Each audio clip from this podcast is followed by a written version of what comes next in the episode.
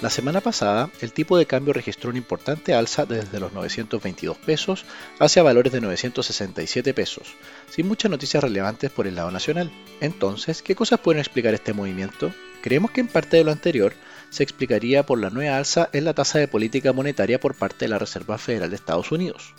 En este sentido, el movimiento realizado por parte de este Banco Central deriva en un aumento de las tasas de interés en dólares, lo que puede llevar a inversionistas a decidir ahorrar en dicha moneda aumentando así la demanda por dólares y subiendo así su precio frente a otras monedas del mundo. De esta manera, podemos entender en parte los fenómenos que pueden estar detrás del movimiento del peso frente al dólar en esta oportunidad. De momento, vemos que esto no tiene señales de moderarse en el corto plazo, por lo que podríamos seguir presentando movimientos al alza en el dólar en lo próximo. Sin embargo, el peso chileno no fue la única moneda que se depreció de forma relevante frente al dólar esta semana pasada.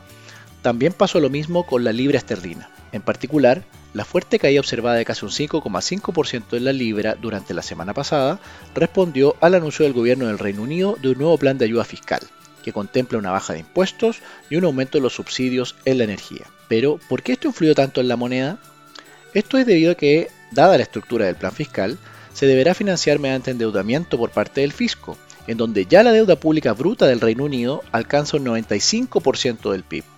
Así, no parece tan atractiva una exposición relevante al Reino Unido por parte de los inversionistas. Con todo, podemos ver que los movimientos de las monedas tienen múltiples causantes. Entenderlas bien nos puede entregar información de la duración de estos movimientos y si existe alguna oportunidad de inversión. Finalmente, si quieres saber más sobre nuestras recomendaciones, te invitamos a visitar nuestra página web banco.vice.cl/inversiones o contactando directamente a tu ejecutivo de inversión.